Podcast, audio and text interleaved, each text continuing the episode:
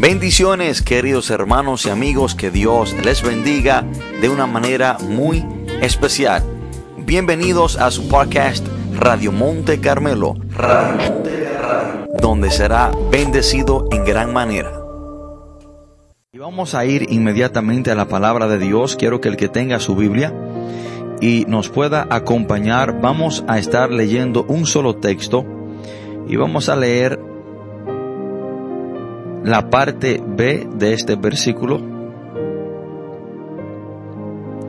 Vamos a leer segunda de Samuel capítulo 14 versículo 14. Segunda de Samuel 14 14. Cuando estemos ahí, leemos la palabra de Dios en el nombre poderoso de Jesús. Porque de cierto morimos y somos como aguas derramadas por tierra, que no pueden volver a recogerse. Quiero repetirla otra vez. Porque de cierto morimos y somos como aguas derramadas por tierra, porque no pueden volver a recogerse. Oremos, Padre, en el nombre poderoso de Jesús. Te adoramos Dios, te bendecimos, te exaltamos, te glorificamos. Gracias Señor por esta gran oportunidad, esta gran bendición de poder compartir su palabra. Padre, yo le pido que sea usted el que me dé sabiduría, el que me dé entendimiento, el que me use de una manera especial. Señor, yo dependo completamente de usted.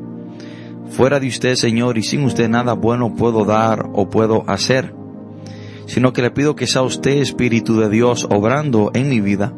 Usted es mi Maestro. Le pido que ponga palabra en mi ser y que este mensaje sea para edificar, sea para bendecir, sea para instruir a cada persona que ha de escucharlo en esta tarde. Padre, todo esto te lo pedimos en el nombre poderoso de Jesús. Amén y amén. Hermanos, hoy quiero compartir este mensaje bajo el título Lo dicho, dicho está. Lo dicho, dicho está. Esta frase que cada uno de nosotros en algún tiempo de nuestra vida quizás la hemos escuchado, quiere decir que no hay manera de cambiar lo que ya se ha dicho. Así también quiero decirle hermano, y este es el enfoque del mensaje, así también el daño que causa lo dicho, hecho está, y no se puede cambiar. Quise tomar este texto para usarlo como una ilustración de lo que, de lo que hoy podemos, queremos hablar. Dice la palabra, hablando de la vida de una persona, pero vamos a verlo desde el punto de vista eh, sobre las palabras ya dichas. Dice la palabra porque de cierto morimos y somos como aguas derramadas por tierra que no pueden volverse a recoger. Esto es una gran verdad. Cuando las aguas se echan por la tierra, la tierra absorbe el agua. Y esa agua que la tierra absorbe ya no se puede volver a recoger porque fue absorbida por la tierra. Y hoy quiero hablarte sobre las palabras que salen de nuestra boca. Las palabras que salen de nuestra boca son como aguas derramadas por tierra, que no pueden volver a retomarse. No podemos volverla a retomar. Cuando herimos a una persona con palabras dañinas, cuando herimos a una persona verbalmente, cuando herimos los sentimientos de una persona con palabras, el daño que esas palabras le hacen a una persona son irre, irreversibles. Yo quiero repetirle eso, hermano. Así como las aguas que se derraman por la tierra no pueden volverse a recoger, así las palabras que se proyectan, que salen de la boca de una persona, el daño que le hacen a una persona, ese daño es irreversible. Y una persona quizás te pueda perdonar cuando usted lo hiere con palabras. Una persona quizás lo puede perdonar por usted maltratarlo verbalmente y quizás esa persona lo pueda perdonar genuinamente, pero el daño ya está hecho.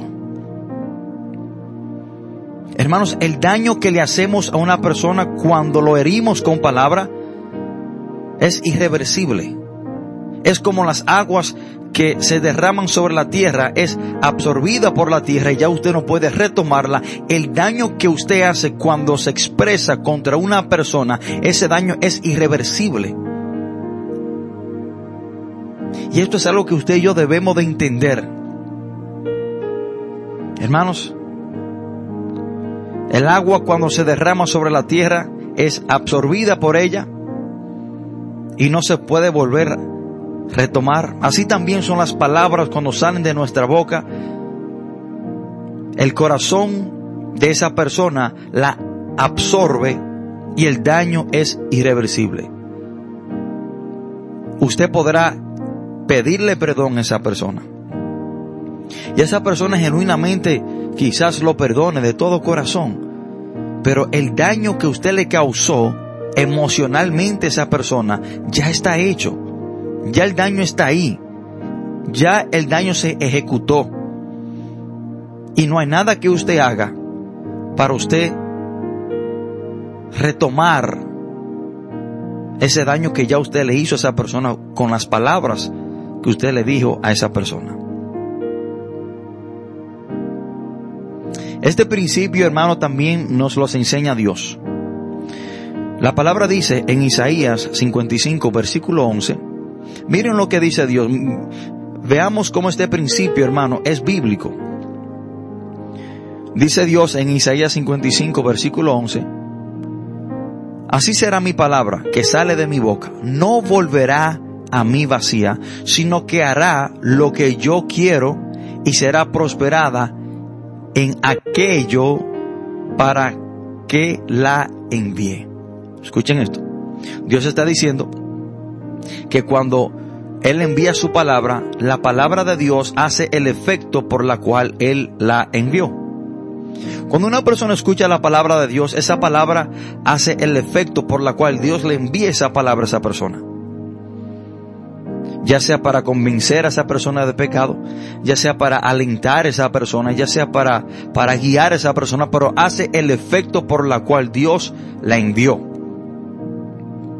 Pero este principio, en cierta manera, también nos aplica a nosotros.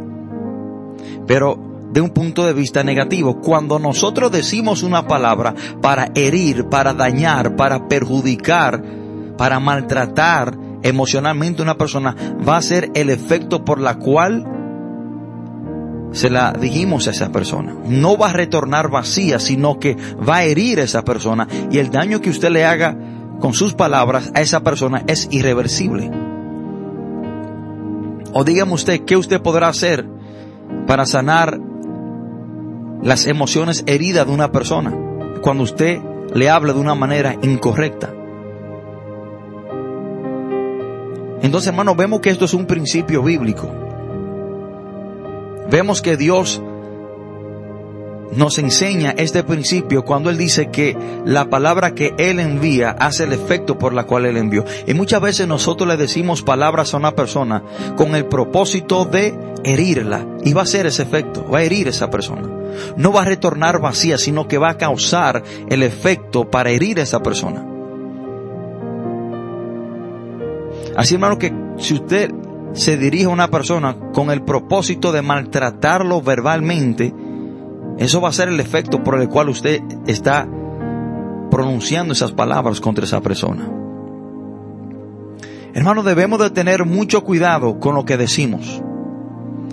Porque lo que decimos toma peso en el mundo espiritual. Escuchen esto, y esto es muy importante que usted le preste atención, especialmente para los padres.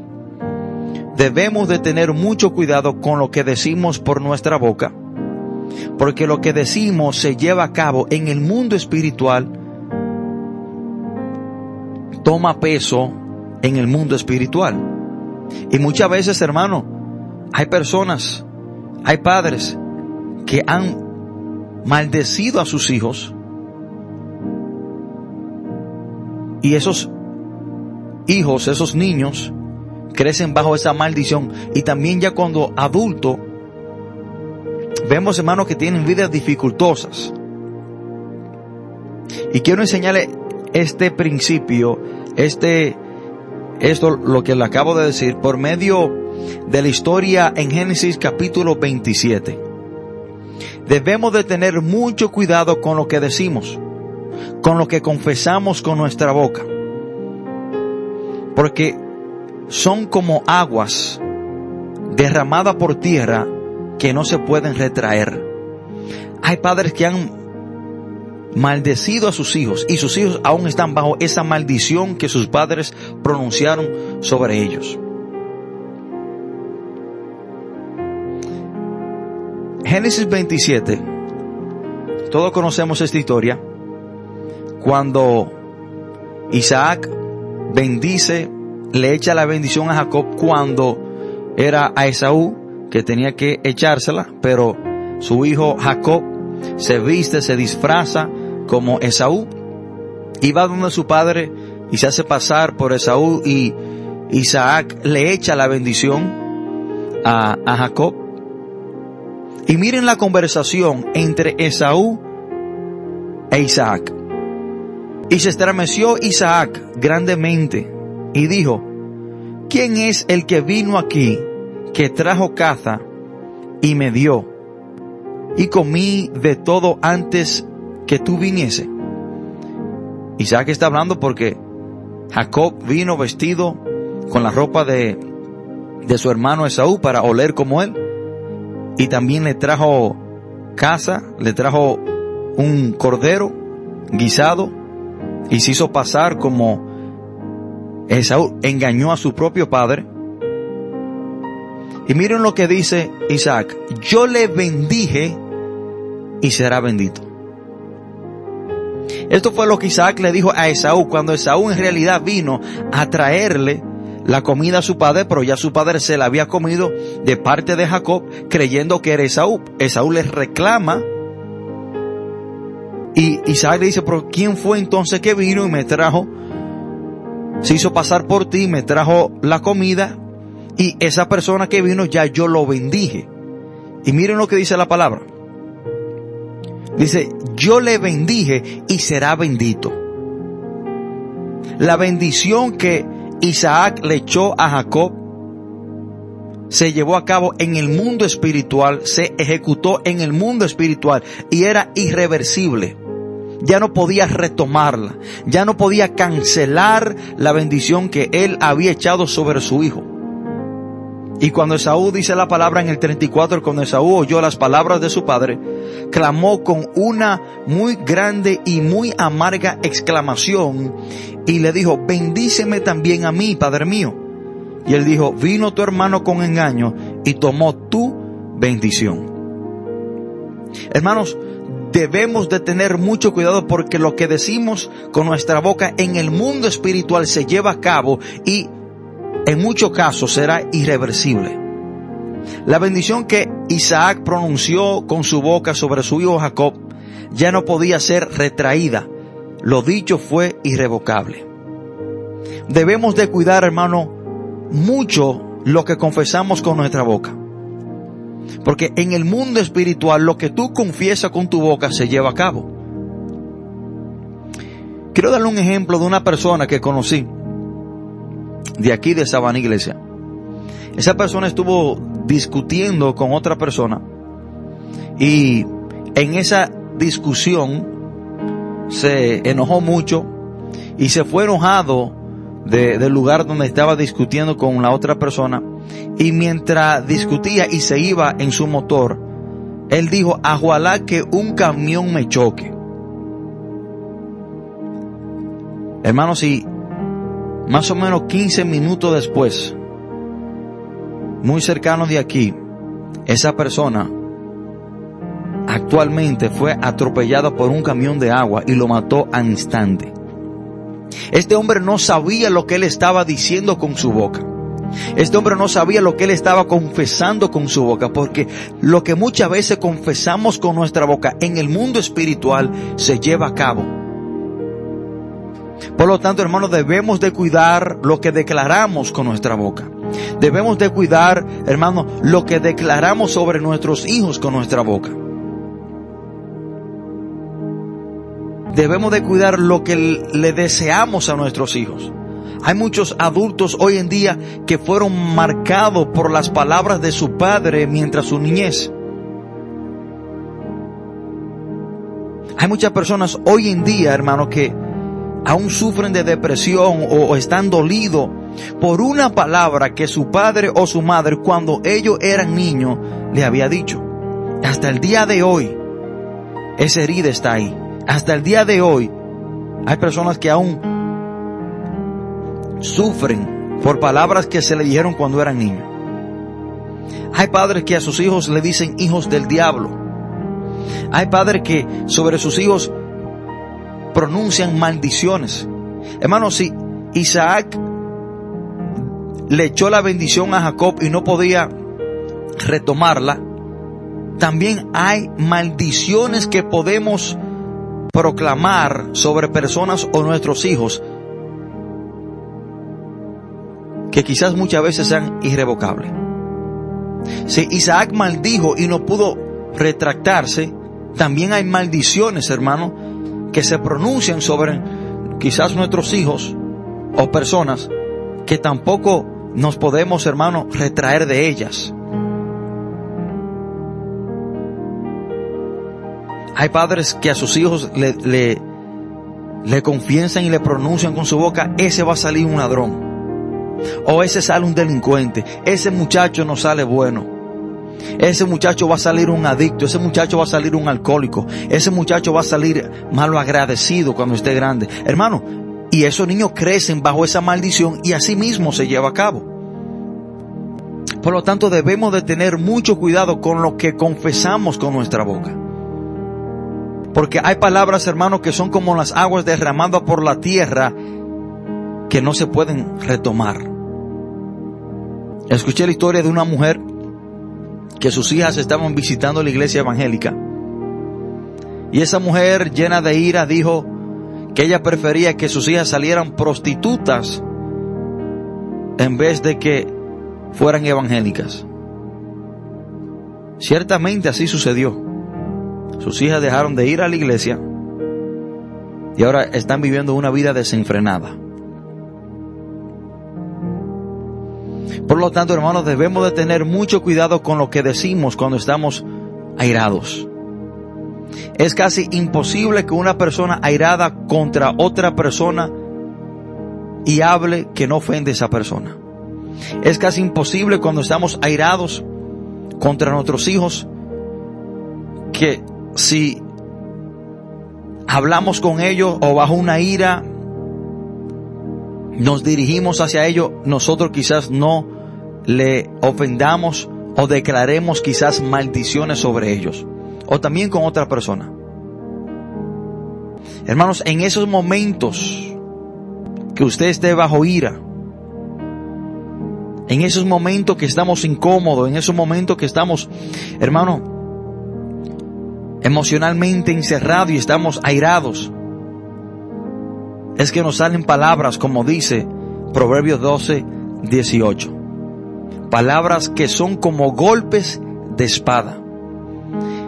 Proverbios 12, 18 dice, hay hombres cuyas palabras son como golpe de espada.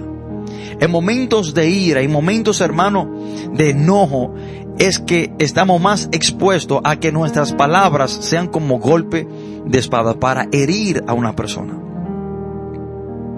Por esa razón, eh, hermanos, es que el apóstol Pablo nos acuerda que cuando estamos airados es que mayormente pecamos. Efesios 4:26 dice, airaos pero no pequéis. El apóstol Pablo está diciendo, airaos pero no pequéis. Cuando ustedes estén incómodo, enojado, bajo ira, cuídense en no pecar, porque se da el caso que cuando estamos bajo ira es que le damos rienda suelta a la lengua y ahí es que pecamos, ahí es que ofendemos, ahí es que quizás maldecimos a una persona. Hermano, el airarse no es pecado. Pecado es lo, las palabras que salen de nuestra boca cuando estamos bajo ira. Pecado no es usted incomodarse. El, el usted incomodarse no es pecado porque somos seres emocionales. Ahora, lo que se convierte en pecado es lo que usted dice cuando está bajo ira. Cuando de su boca salen palabras que son como golpe de espada ahí es que usted peca. Por lo tanto, hermano, debemos de preguntarnos qué es lo mejor que yo debo hacer mientras estoy enojado. ¿Qué es lo que a mí me conviene hacer cuando yo estoy incómodo? Bueno, lo que dice Proverbios 10, 19, quedarse callado. Proverbios, hermano, 10, 19 dice la palabra, en las muchas palabras no falta pecado, mas el que refrena su labio es prudente. Hermano, si cuando hablamos muchos, perdón, si cuando hablamos mucho, pecamos, se da el caso que cuando nos involucramos en, en, una conversación y comenzamos a hablar y hablar mucho, a la corta o a la larga se nos sale una mentira o se nos sale un chisme y pecamos. Pero imagínese si usted está bajo ira, si usted está enojado y comienza a hablar mucho. Imagínese todos los tropiezos de lengua que usted va a dar. Entonces, hermano, lo que debemos hacer cuando estamos airados, cuando estamos incómodos, es no hablar. Es nosotros quizás retirarnos, respirar, calmarnos. Si su hijo lo incomoda, si su hijo lo conlleva a usted a irarse, no corrija a su hijo bajo ira, tranquilícese, respire, no le hable a su hijo bajo ira porque es muy posible que lo pueda herir y esa herida que usted le haga a ese niño será irreversible. Esas palabras que quizás usted le diga a ese niño serán como aguas derramadas por tierra que no se pueden retomar, no se pueden retractar. Por lo tanto, lo mejor que podemos hacer cuando estamos airados es no hablar. Es quedarnos callados. Hermanos, es mejor dar un tropezón de pies y no de lengua. El tropezón de pies solamente nos duele a nosotros y, y a rato se nos va el dolor. Pero el tropezón de lengua nos causa problema a nosotros y también le hace daño a otra persona. Por lo tanto, hermano, lo que debemos hacer cuando estamos bajo ira, cuando estamos incómodos, es no entrar en mucha conversación. Hasta que nos calmemos, meditemos, reflexionemos y escojamos nuestras palabras muy sabiamente para no herir a una persona, porque hay palabras que hieren para siempre que el daño que usted causa por medio de esa palabra será irreversible. Las aguas que se echan sobre tierra no se pueden volver a retomar. Así son, así es el daño que causamos cuando decimos algo. No podemos retractarnos del daño que le hicimos a una persona. Y debemos de saber algo muy importante que la Biblia nos dice, hermano, y esto es que la lengua es un arma de doble filo. Debemos de entender esto. Debemos de saber que la lengua es un arma de doble filo. La palabra dice en Proverbios 18:21, dice la muerte y la vida están en poder de la lengua. Escuchen esto. La muerte y la vida están en el poder de la lengua. Entonces, ¿a qué se refiere la palabra cuando nos dice esto? Bueno, podemos saber y entender de que la lengua es un arma de doble filo. Con la lengua está el poder de la vida, porque con ella podemos confesar a Jesucristo como nuestro Señor y Salvador, de acuerdo como dice la palabra en Romanos 10, 9 y 10, Dice la palabra en Romanos 10, 9 y 10, si confesares con tu boca que Jesús es el Señor y creyeres en tu corazón que Dios le levantó de los muertos, serás salvo. Porque con el corazón se cree para justicia, pero con la boca se confiesa para salvación. En la boca, en nuestra lengua, podemos confesar a Cristo, está la vida, podemos confesar a Jesús como nuestro Señor y Salvador, pero también es una espada de doble filo. Con la misma lengua que podemos confesar a Cristo para ser salvo, con esa misma lengua podemos negar a Cristo para condenación eterna.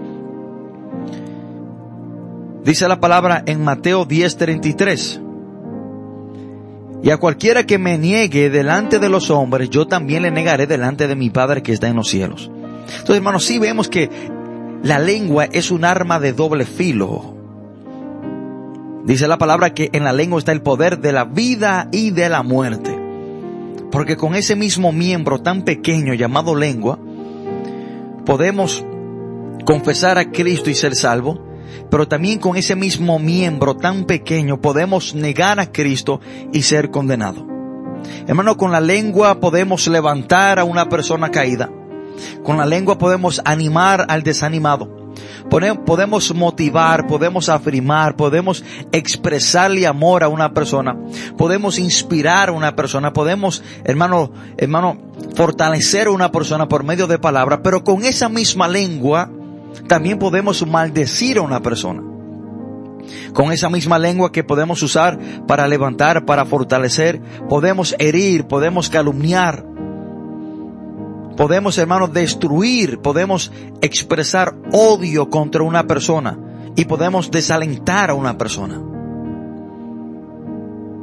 He escuchado historias, hermanos, de personas que salieron con el propósito de su casa de quitarse la vida.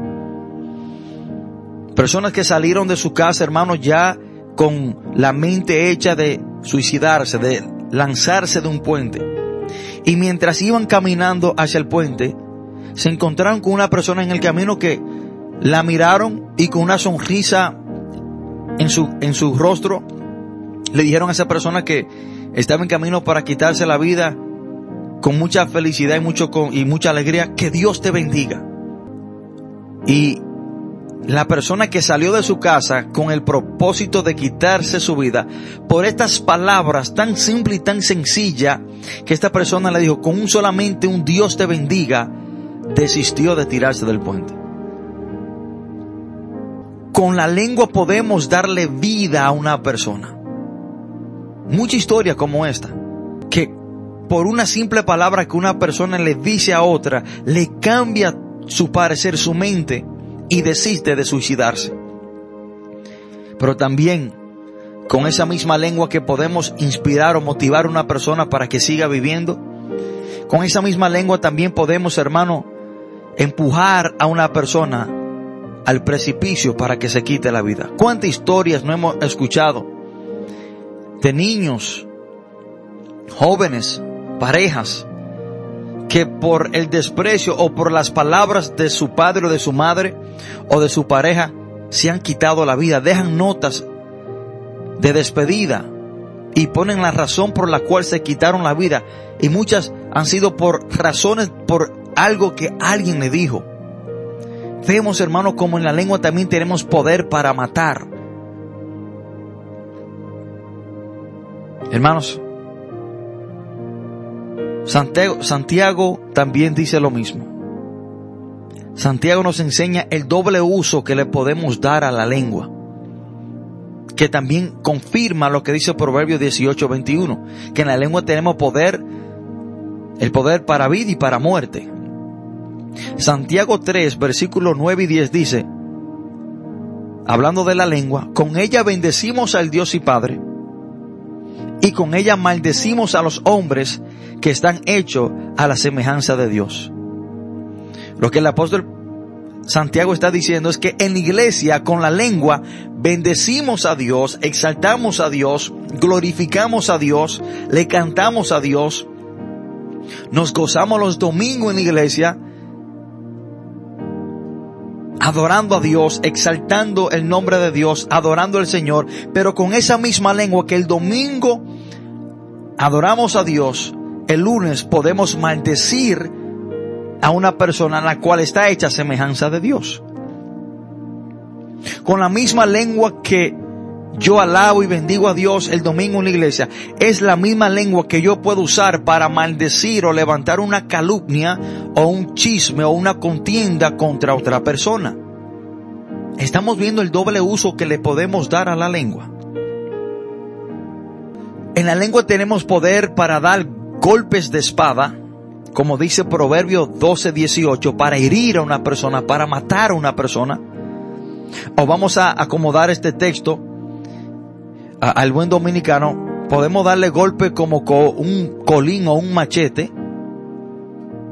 pero con esa misma lengua también tenemos el poder que las palabras sean como dice Proverbios 16, 24. Dice, panal de miel son los dichos suaves, suavidad al alma y medicina para los huesos. Las palabras suave, palabras de amor, con templanza, con tranquilidad, con paz, palabras suaves, dice la palabra que son como miel y son como medicina para sanar. La medicina sana al enfermo. Entonces, hermano, con su lengua usted tiene el poder para sanar una persona.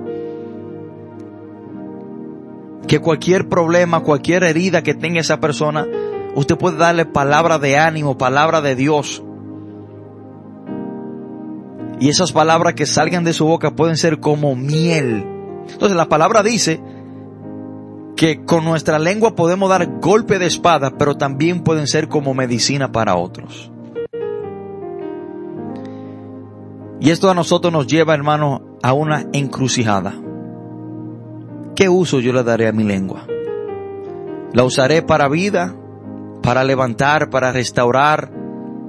¿Para fortalecer? ¿Para afirmar? ¿Para motivar? ¿O la usaré yo para muerte? Para destruir, para calumniar, para maltratar, para herir. ¿Qué uso le daré yo a mi lengua? ¿Qué uso le dará usted a su lengua? Hermanos, debemos de cuidar tanto la lengua que Dios le dedica todo un capítulo a ella misma. Notemos, hermano, lo importante que es para Dios y cómo Dios una y otra vez nos dice que debemos de cuidar lo que decimos. ¿Y por qué Dios se enfoca tanto, hermano, en nuestra lengua, que le dedica todo un capítulo a la lengua? Bueno, porque Dios sabe lo mucho que podemos herir, Dios sabe el mal uso que le podemos dar a la lengua para destruir a una persona. Cuando nosotros leemos a Santiago capítulo 3. Ese capítulo, hermano, de Santiago 3 está dedicado por completo a la lengua. Miren la importancia para Dios que es el uso de la lengua. Pero vamos a enfocarnos en el versículo 5. El versículo 5 de Santiago, capítulo 3, dice la palabra de Dios. Vamos a, leerlo. Santiago capítulo 3, versículo 5. Dice la palabra de Dios. Así también la lengua es un miembro pequeño, pero se jacta de grandes cosas. Y miren lo que dice. He aquí cuán grande bosque enciende un pequeño fuego. Miren lo que dice la palabra de Dios en Santiago capítulo 3 versículo 5. Dice, he aquí cuán grande bosque enciende un pequeño fuego. Lo que aquí Santiago está diciendo es que la lengua, un miembro tan pequeño, puede causar un problema tan grande en nuestra vida. Es que la lengua, siendo un miembro tan pequeño, puede causar un gran problema en la vida de otra persona. Dice, Dice la palabra de Dios, Santiago dice, cuán grande bosque enciende un pequeño fuego. Cuán gran problema puede causar o levantar un miembro tan pequeño como la lengua. Vemos, hermano, lo importante que es para Dios el uso de la lengua en nuestra vida. Que Dios le dedica todo un capítulo a la lengua. Hermano, el pequeño fuego que enciende un gran bosque. Un miembro tan pequeño en nuestro cuerpo llamado lengua que puede causar un problema tan grande en la vida nuestra como en la vida de otra persona.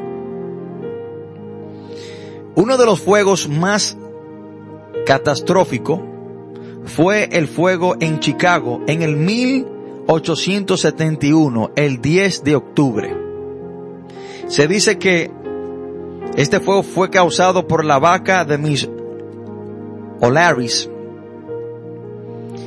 Acuérdense que para ese tiempo no existía la energía eléctrica y esta mujer fue a, a ver su vaca ya un poquito de noche, necesitaba una lámpara y eran esas lámparas que se usaban con gas. Y la historia dice que la vaca de esta señora le dio una patada a la lámpara y cayó en, en, hierba seca. Y eso fue lo que inició el fuego más grande en toda la historia en los Estados Unidos. En el 1871. Se dice, hermano, que este fuego quemó por tres días. Murieron 300 personas en este fuego. Y el valor en propiedad que destruyó ese fuego fue valorizado en 200 200 mil millones. 200 mil millones causó ese fuego en Chicago. Y destruyó a 17.450 edificios. Dejó a 100.000 personas sin casa, sin hogar. Pero vemos, hermano, qué fuego tan pequeño causó un problema tan grande. Solamente una lámpara, un fuego pequeño, hermano, una lámpara que fue pateada por una, una vaca, causó un problema catastrófico en Chicago. Así es la lengua, un miembro pequeño que puede causar grandes problemas. Un miembro pequeño que puede causar, hermano, problema catastrófico para usted y para los demás. Y a esto se refiere Santiago cuando dice, cuán grande bosque enciende un pequeño fuego. Hermanos y amigos, debemos de cuidar lo que decimos. Debemos de cuidar cómo le hablamos a otras personas. Pero el mal uso de la lengua no solamente causa problemas emocionales en la vida de una persona, sino que el mal uso de la lengua también puede causar todo tipo de problema. Hermano, la lengua es pequeña pero es muy peligrosa. La lengua es un miembro muy pequeño, pero muy, pero muy, muy peligroso.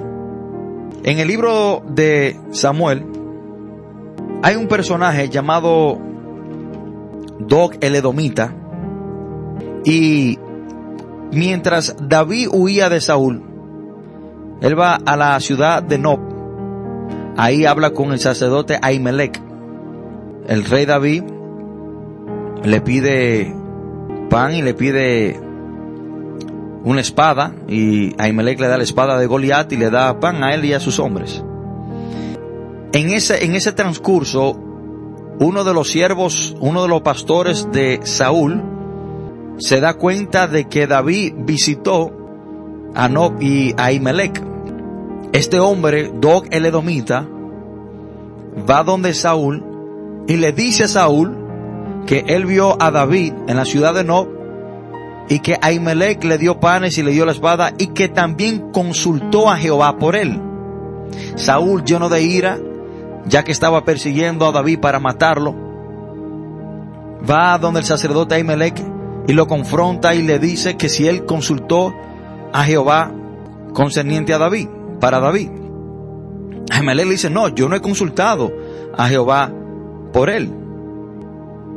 Yo no he hecho eso. Yo sí le di pan y le di la espada de Goliat, pero yo nunca consulté a Jehová por él.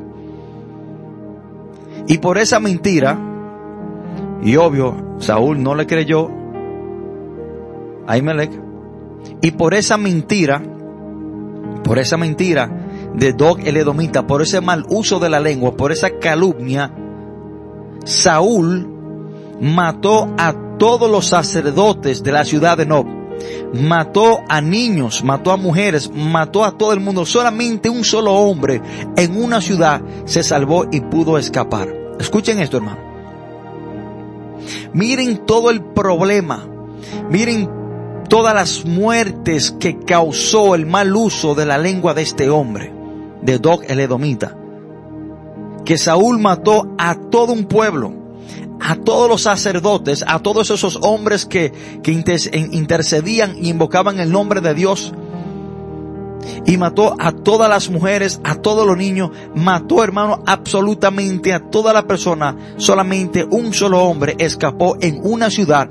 Y todo esto, todo esto, por la mentira que salió de la boca de un hombre llamado Dog el Edomita. Hermano, el mal uso de la lengua no solamente va a causar problemas emocionales y va a herir a personas. Y, y, y ese, cuando usted hiere a una persona por medio de sus palabras, el daño ya está hecho, usted no puede retomarlo. Cuando usted profesa, confiesa una palabra por su boca y la dice, y esa palabra hieren a una persona, ya la herida está hecha. Y este hombre, hay daños que causamos por el mal uso de la lengua, que el daño ya está hecho y también será irreversible. El daño que causó Dog el Edomita en la ciudad de Nob era irreversible. Ya toda esa gente estaba muerta. Ya toda esa gente murieron. Hermano, ¿qué le quiero dejar dicho con esto? Que cuando le damos un mal uso a nuestra lengua, no solamente vamos a causar daños emocionales en una persona, irreversibles, sino que también podemos causar daños en todo sentido de la palabra, literal, físico, que también serán irreversibles. He visto, hermano, matrimonios divididos por el mal uso de la lengua de una persona. He visto familia dividida por el daño que una persona causó con su lengua. Hay personas muertas por el mal uso que otras personas le han dado a su lengua. Y esos daños son como las aguas derramadas por tierra que no se pueden retomar. Esos daños que usted causa con su lengua serán irreversibles. Hermano, por eso es que Dios, a través de, de la palabra, nos enseña, nos dice, qué tan peligroso es ese pequeño miembro llamado lengua. Hermanos, lo dicho, dicho está. Cuando usted dice algo, el daño de lo que usted ha dicho se llevará a cabo, va a afectar a esa persona. Ya el daño está hecho. No hay nada que usted haga para retractarse del daño que usted le hizo a esa persona. Ya la herida está. Ya esa herida emocional en esa persona ya está. Será irreversible. Y no solamente de un punto de vista emocional en una persona, sino que hay daños físicos, daños en todo sentido de la palabra que causamos por el mal uso de nuestra lengua que también serán irreversibles. Hermano, usted tiene que pensar antes de hablar y no hablar y después pensar. Si usted va a hablar por cinco minutos, piense por veinte. Porque lo que usted dice hará el efecto por el cual usted lo dijo. Ya sea para herir a una persona o ya sea para levantar a una persona porque tenemos poder en nuestra lengua. Hermanos, que Dios le bendiga, que Dios le guarde.